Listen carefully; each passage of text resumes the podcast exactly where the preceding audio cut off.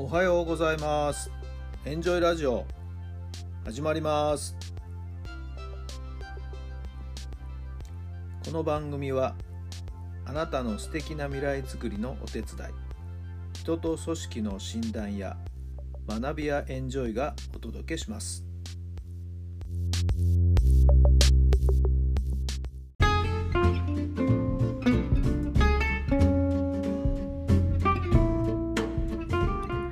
改めまして皆さんこんばんは。今日もこんこんなね遅い時間になりました、えー、質問の内容に応じてですね、えー、夜に切り替えた方がいいかなという質問だったものですから今日も遅い時間の配信となりました。はい。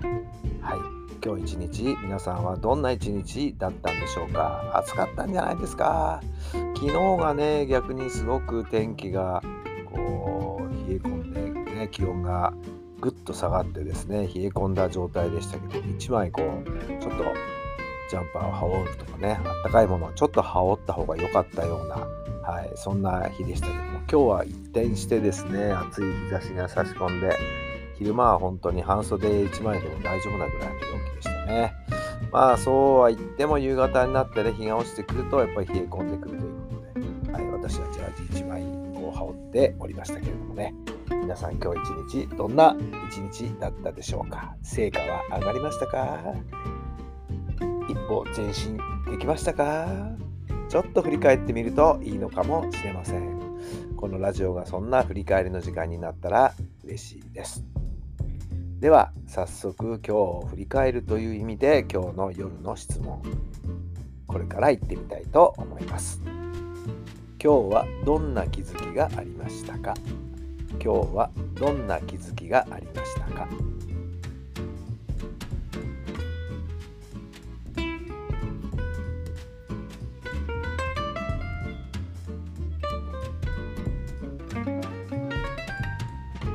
はいどんなお答えが出たでしょうか？そうですね。私の場合には前もって計画予定していたことの予定変更がねどんどんどんどん今日はスケジュールの確認をしていったらね出てきましてですね。はい。やっぱりなーという感じですかね。やっぱりなーというのはどういう意味かというとですね私の今年の2023年の1年間を通しての運気、地球との相性というふうに捉えたらいいかもしれません。はい、まあ山あり谷ありの人生ですけどね。いい時もあれば悪い時もある。そういった運気ですけども。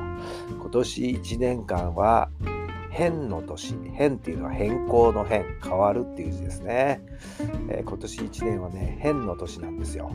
ということはですね予定が予定通りいかない。だから前もって予定は立てておいたとしてもその予定は予定通りにいかないと予定しておく。こういう心づもりでいかないとあれまた変わったよね。またこれ違っちゃうの？とかってね。そんなことにこう振り回されていくということになってしまいます。ですから今日スケジュール調整で手帳にいろいろ書き込んでましたけどもあれあれあれという感じでね。まさに運気通りの流れが起こっているなというふうに今日は気づかされました。さああなた自身今日はどんな気づきがあったんでしょうか。さあ今日を振り返ってみて明日どうなったら最高なんですか。明日一日がどういうふうに過ごせたらいいんでしょうかね。そんなこともまたイメージしてゆっくりお風呂に入ってゆったりとした中で布団に入る。ベッドに潜り込む。それが大事なんじゃないんでしょうか。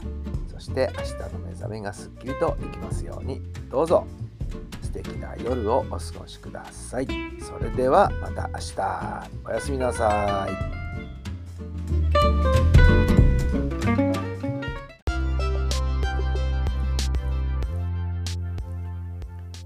この番組は人と組織の診断や学びやエンジョイがお届けしました。